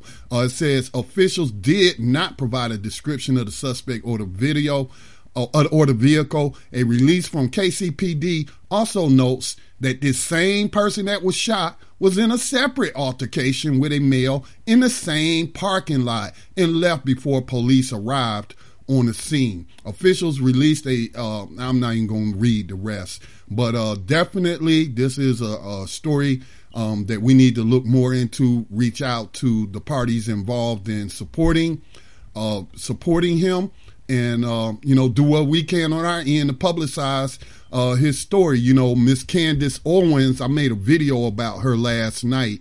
Um, where she's a, uh, just recently joined the NRA. Uh, you know, they billing her as a former reformed Democrat who's now a Republican, and she told a bald faced lie on Fox and Friends talking about um, that the NRA was founded as a civil rights organization that armed and trained black folks to protect themselves against the Klan. I mean, how could you even let something so ridiculous uh, come out your mouth? But I'm gonna send her his story. You know, I'm gonna hit up Colion Noir who is another black person who is an NRA spokesperson who has millions of followers on his YouTube channel. Um, but you know, those just a couple of people that I will hit off with this story. But of course, you know, we're going to produce our own, um, you know, media to get the word out. But I appreciate you calling in. Did you have any thoughts on any other thoughts on this? Um, well, quickly, let me share this. Well, one of the you said this happened in Missouri, right? So here we yes. go again. This goes back to what we were talking about about the uh, um, the anniversary. I don't know if that's the proper word to say, but uh, the Dred Scott decision even though that was overturned yep. by the 14th Amendment and, and, and enslaved Africans were given citizenship by the 14th Amendment after the Civil War. But prior to the Civil War in the 18, what was it, 1857, I believe you said, Max, uh, when the Dred Scott decision yes. came down. And, and here we have, you know, th- it's playing out right here. It's playing right out in Missouri. This is a black man, Cameron L. Gines, although he lawfully had had a weapon, a licensed firearm, a license to carry, and you were in a stand your ground state. But hey, the uh, what what did what did the uh, judge say in that Dred Scott decision that there are no rights a white man, I mean a black man has that a white man is is is bound to respect. So they're applying the Dred Scott treatment to uh, Mr. Gines there in Missouri. Yep, they are. And uh, the one thing I will say, you mentioned in the article that that um, Mr. Gines left the the scene, and he did, but he went to the office of a a um, local agency, a, a local um, neighborhood group, and um, you know they they talked with him, and he turned himself into the police with no problem um, at this office. In other words, they called the police and said, you know, hey, he here's the guy, come and get him. He's he's willing to to surrender himself. But you know, once again, this this prosecutor, and this goes to something that that really really bothers me. When she walked into court with the the evidence that she had to make these charges, why would the judge not look at these these charges? look at the evidence and say you don't have the evidence to make these charges. Um, go get more evidence. I'm throwing this out. To me, that's prosec- or that's judicial misconduct, and we see a heck of a lot of that as well, um, where judges don't exert their th- authority to say you don't have the proper evidence to support the charges that you're charging. Right. And that's that's critical for this this whole thing of uh, plea bargaining and pushing people into taking plea bargains. Right. Because the judges go along with it. Second degree, he's charged with second degree murder. Uh, here's a general definition. Um, let me see. What does second degree? That means that an intentional killing that is not premeditated or planned nor committed in a reasonable heat of passion. A killing caused by dangerous conduct and offenders' obvious lack of concern for human life. I would say, based off of even what's shared in this article, that I agree with you that the the, the, the charges hold no weight whatsoever. This this was clearly self defense. It is. It is. And we'll be working, you know, to to help this guy the best we can, and and really uh, put the information out on on this prosecutor uh, that that she she's doing the wrong thing and put the pressure on her. That's all we can do nowadays. As you said, there's groups with no money trying to make things happen, and that's all of us basically. Uh, and the reasoning being is that when it comes to those who are wealthy and do have uh, finances of a sort to be able to be uh, to to give money to people like yourselves who are trying to fight these things aren't affected by it. So unless they're into philanthropy, they're not really interested. It's hard to get any money for this, but it, you can get grants for some music though. You want to do some music, you can get a grant for that. There you go. it's amazing. My my, I don't even want to say thoughts and prayers because you know that stuff don't hold no weight nowadays. But let's just say that uh, we are hoping that his story changes for the better and we'll do what we can to help you. Yeah, it's okay to say, you know, send your thoughts and prayers, but put some action behind it. Faith without works is dead. Yeah. If that's the case, we're talking after the fact. Then the, the, works has already well, been put in. They can always they can always uh, look up and write to the Jackson County Prosecutor's Office and tell them that they're doing wrong. Yes, yes. And you say this uh, information is on the KC Freedom Project because I don't I yeah, don't their want, Facebook page. Yeah, I don't want to share. I don't want to share any of these articles because they're not giving the details that you gave us. Yeah. Mm-hmm.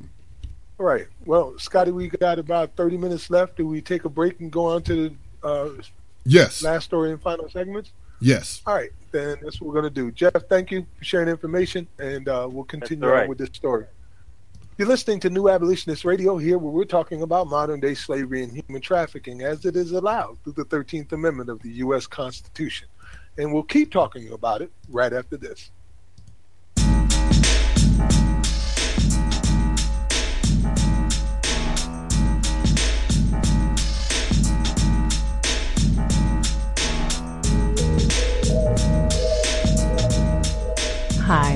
Black Talk Media Project would like to invite you to become a member of the BTR Community subscription based social media platform. BTR Community is a platform that was set up for the listening audience of Black Talk Radio Network, the number one independent black radio network online.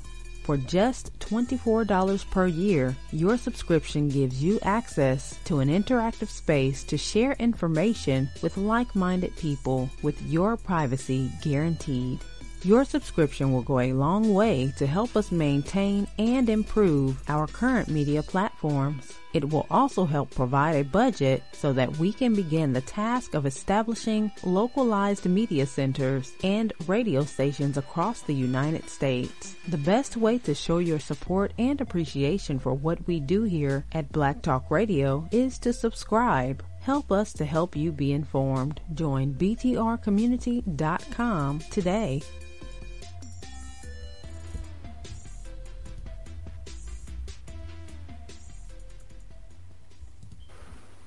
Welcome back to New Abolitionist Radio. Time is short, so I'm going to squeeze in some titles for you guys to check out and be aware of. And uh, Max, I, I would uh, love to talk about a few of these. Hey Max, um, I am. I, yes. I, found the Facebook page, uh, KC Freedom Project, and I'm sharing uh, one of their posts about Mr. Johns. I'm sharing that to New Abolitionist Radio's Facebook page, and we'll also post it in BTR community. Thank you, Scotty. Indeed. Uh, well, as I said, we got uh, we're limited on time, so I'm going to go through some headlines that you should be aware of. I wish I had the time to talk about a few of these, but I, I don't. So let's just go with it. First of all, in Florida, there was a teacher that they outed as having a white nationalist podcast.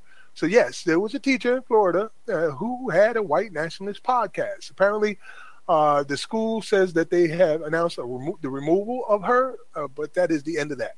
Also in South Carolina, in South Carolina, the accused teen who wanted to outdo other school shootings uh, is, uh, I guess, there's an article on him talking about the problem with what he was trying to accomplish was he didn't have the right weaponry. then further, Dylann Roof is sentenced to death for the slaying of the Charleston Nine, including a state senator. So uh, those are some of the things. And and finally, uh, I guess the last one is there's a report that just came out that shows that no progress, no progress for African Americans on home ownership, unemployment, and incarceration has happened in the last 50 years. So since the March on Washington, we haven't seen no changes. And then the last one, before I get into this one story I want to cover, is there's a video that's available from Vice where a young man interviews an elderly gentleman in Mississippi who did not know that slavery had ended until the 1960s.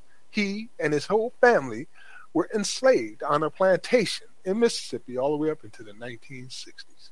Now that was uh, illegal slavery. That's the distinction. That that's why again, Max, I had to point out the UN Declaration of Human Rights says all forms of slavery.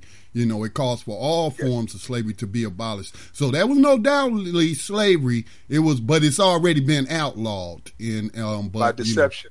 You know, right, right. Yeah, they had deceived these people.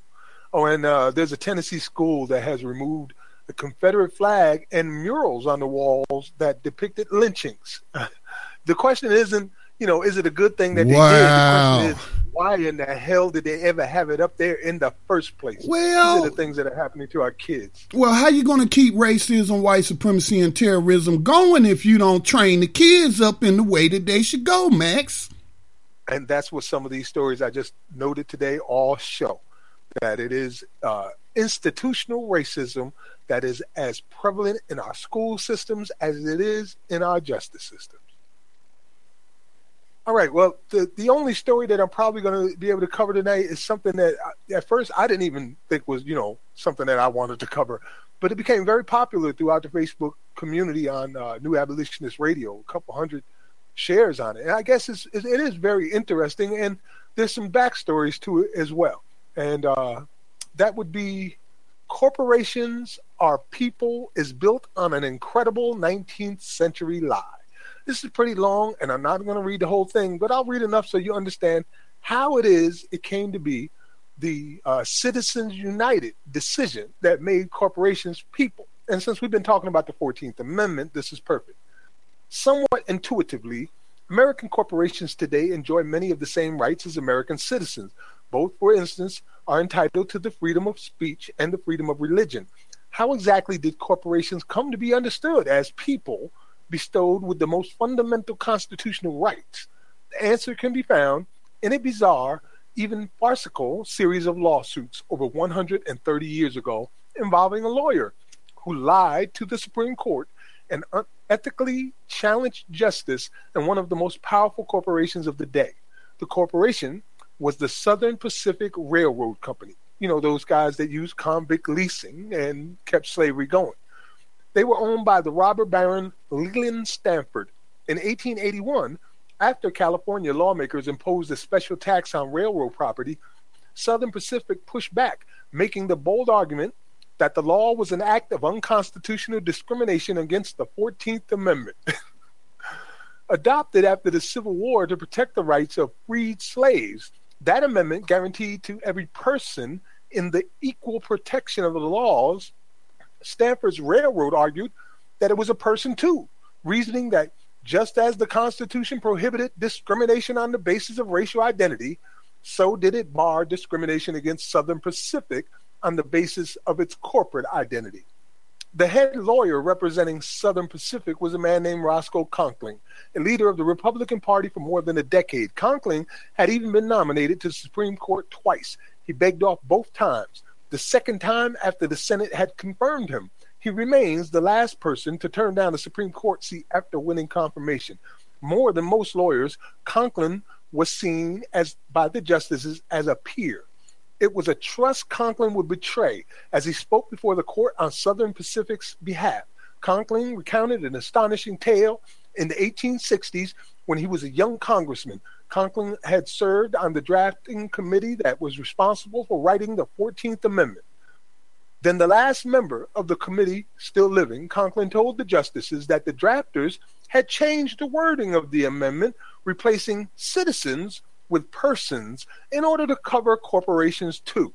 Laws refer to persons, he said, have, by long and constant acceptance, been held to embrace artificial persons as well as natural persons, Conkling buttressed his account with a surprising piece of evidence a musty old journal that he claimed was a previously unpublished record of the deliberations of the drafting committee during the 14th Amendment. Years later, historians would discover that Conkling's journal was real, but his story was a fraud. The journal was, in fact, a record of the Congressional Committee's deliberations, but upon close examination, it offered no evidence that the drafters intended to protect corporations. It showed, in fact, that the language of the Equal Protection Clause was never changed from citizen to person. So far as anyone can tell, the rights of corporations were not raised in the public debates over the ratification of the 14th Amendment or in any way the states ratifying conventions. And prior to Conkling's appearance on behalf of Southern Pacific, no member of the drafting committee had ever suggested that corporations were covered. There's reason to suspect Conkling's deception was uncovered back in his time, too. The justices held on to the case for three years without ever issuing a decision until Southern Pacific unexpectedly settled the case. Then, shortly after, another case from Southern Pacific reached the Supreme Court raising the exact same legal question. The company had the same team of lawyers, with the exception of Conkling. Tellingly, Southern Pacific's lawyers omitted any mention of Conkling's drafting history or his journal.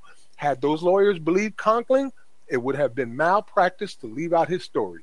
You can read the rest of that on New Abolitionist Radio, but basically it shows that corporations went and stole the rights that were meant for African Americans, took it upon themselves, and then overruled the rights of those very same people who were supposed to be protected. What a great country we live in, Max. So, a pretty amazing story of how this one man got up there and lied, Roscoe Conkling, to the Supreme Court about what he saw and did, and it changed everything after that. That's why corporations are the way they are right now. Yeah, and you know Mitt Romney's famous phrase, uh, corporations are people too. So maybe he's been doing some studying. Speaking of those uh, evil beings called corporations, I want to remind everybody uh, about something that I feel is as important as the NCAA circumstance, and that is the UCA, UCL, ACLU, sorry, uh, story that has come out, uh, the report about the criminalization of private debt and how private corporations are working directly with the Department of Justice and judges and prosecutors in order to issue warrants for uh, debts and fees from private companies. I think that is just like that's a constitutional crisis all by itself and uh, people should be up in arms about that. I mean, you may not care now, but let them show up for that library book you never gave back 20 years ago and find out that you owe sixteen or eighteen thousand dollars, and don't think it won't happen because we reported that very same story right here from New Abolitionist Radio. They will do it. Here's one that uh, most people of color can understand. Wait till, till they start arresting you for not paying hospital bills. Wow. Wow. Man. I thought Obamacare was supposed to have solved all those problems, but uh, I guess not. But uh, Max, we, we are running out of time, bro. We got what, three segments? Yes. Uh, well, they're pretty relatively short segments. So if you want to uh, pick one that you can start with tonight, we have our abolitionist in profile, which is Harry Tubman. We have our rider of the 21st Century Underground Railroad, and also our segment for freedom's sake, a history of rebellion, and uh, I provided some text for the latter of those. Okay, you say it's Harriet Tubman. I thought I had saw something else, another person. Oh, okay, here it is. It, it was her. Um, let's go ahead yes, and cue up this video biography if it's not too long. Hey, it's uh, four minutes. Okay, let me go ahead and cue that up. And uh, we'll go ahead and give it a quick listen for our abolitionists in profile. Um, it says Araminta Minty Ross, uh, better known as one the as the one and only Harriet Tubman, born 1820, Dorchester County, Maryland, and joined ancestors on March the 10th, 1913, in Auburn, New York. So let's give a listen uh, to our quick bio.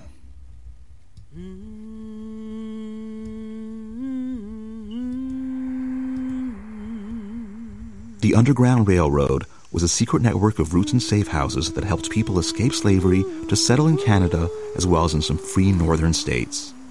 Some believe that secret messages in the form of quilt patterns helped enslaved African men and women escape the bonds of captivity in the southern states. Likewise, it is believed that singing gospel songs was a means to communicate among slaves who traveled the Underground Railroad.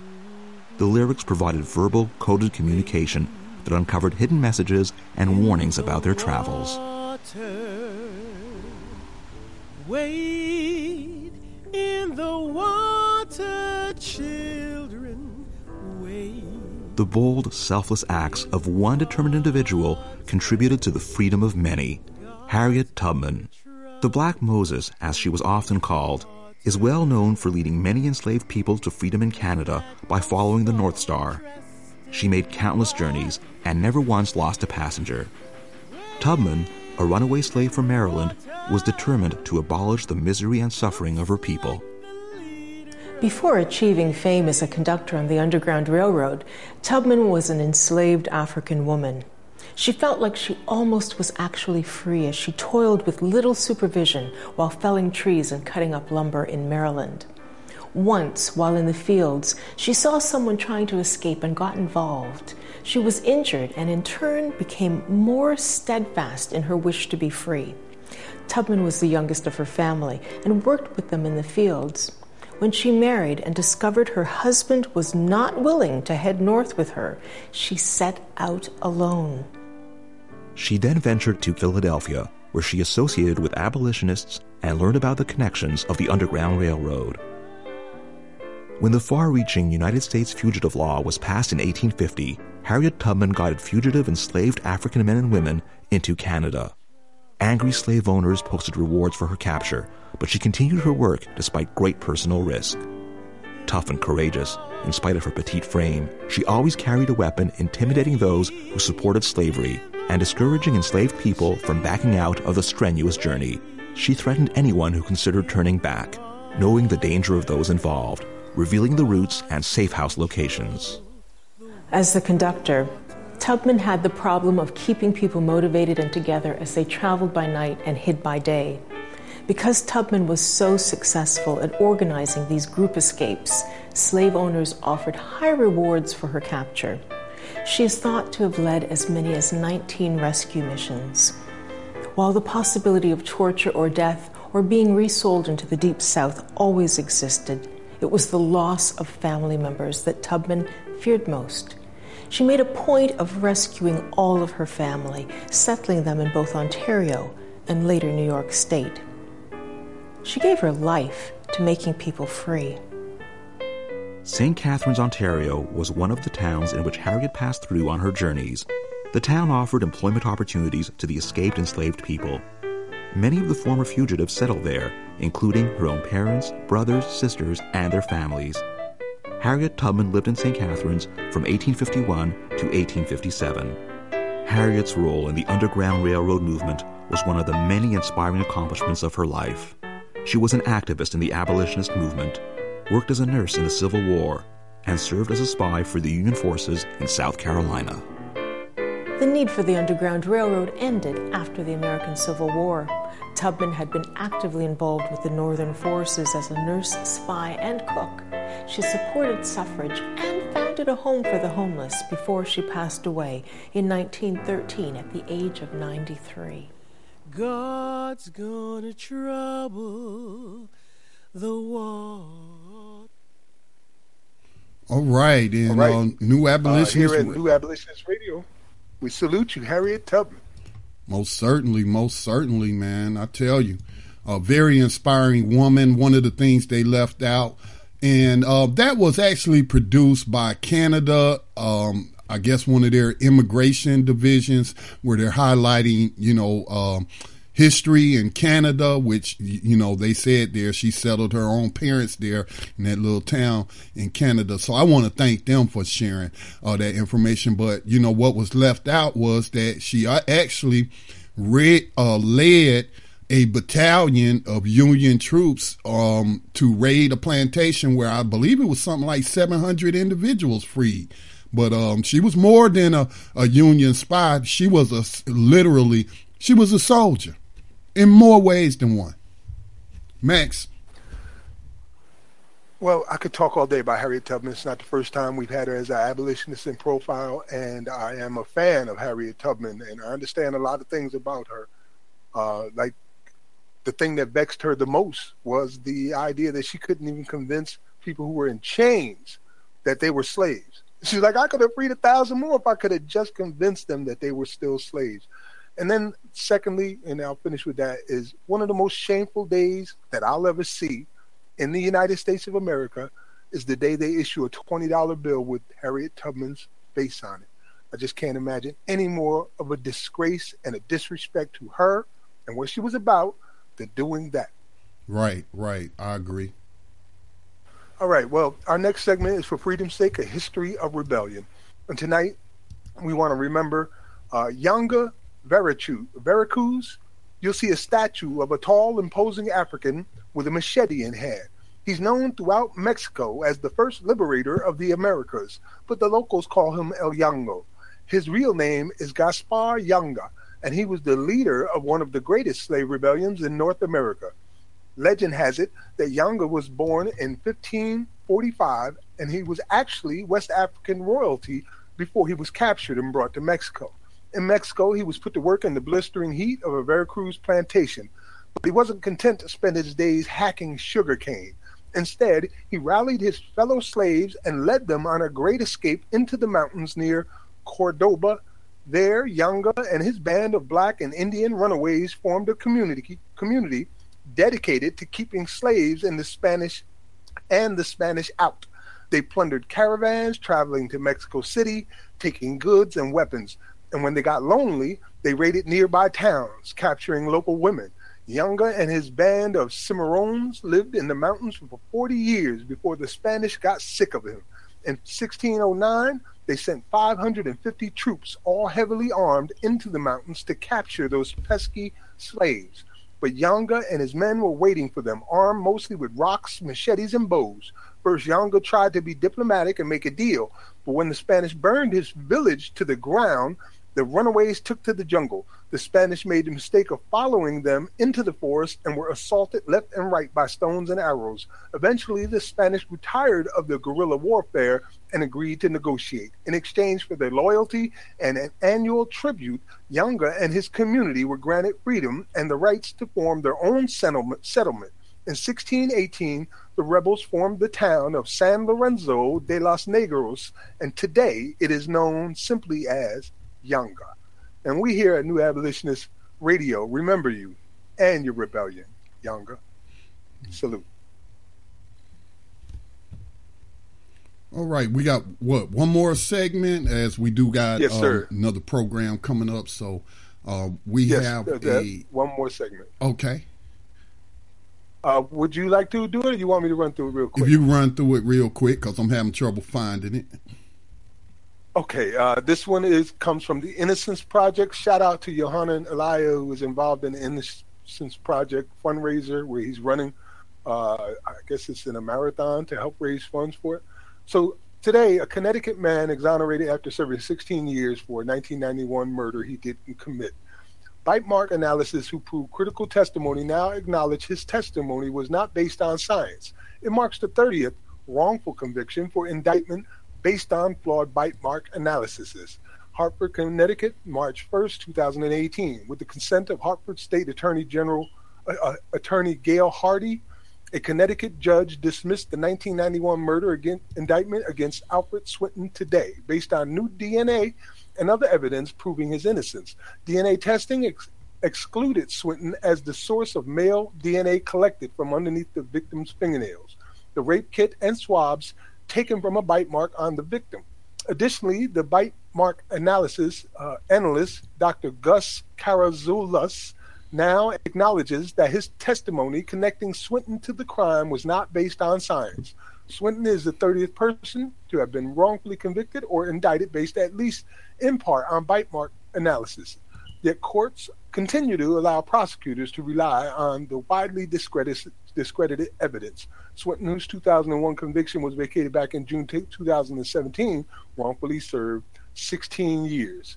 We are grateful to State Attorney Hardy for recognizing the powerful evidence of Mr. Swinton's innocence and moving to right the injustice caused to him, said Maura Barry Grinalds of Skadden Arps, which assisted on the case. And we here at New Abolitionist Radio would like to say, welcome to freedom, Brother Swinton.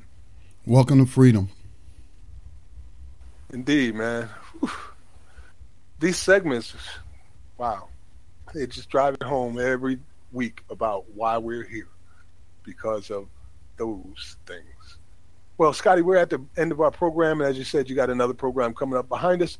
Uh, so, any final comments for the evening?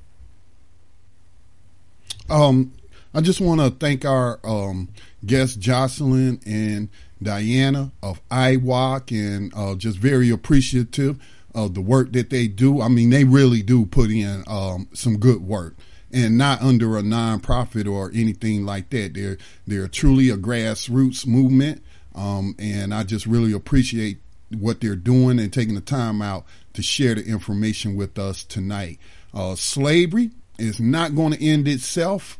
It's going to take boots on the ground. So put your boots on and let's hit the ground.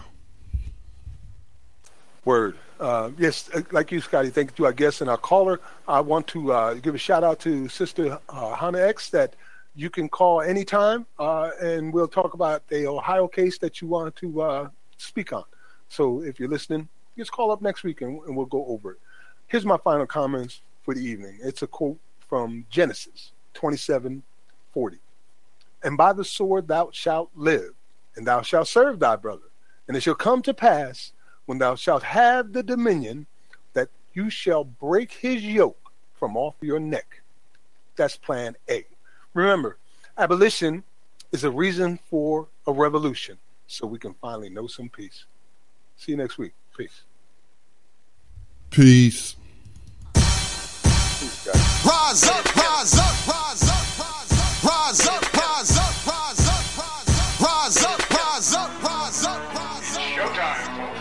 lift your eyes up. Let your wise rise up. See the signs of the times if it's time. Rise up, rise up. When death and hell dwell among all God's people. When those we chose and trusted have become completely corrupted and inherently evil. When the feast that feeds you starves our father's children.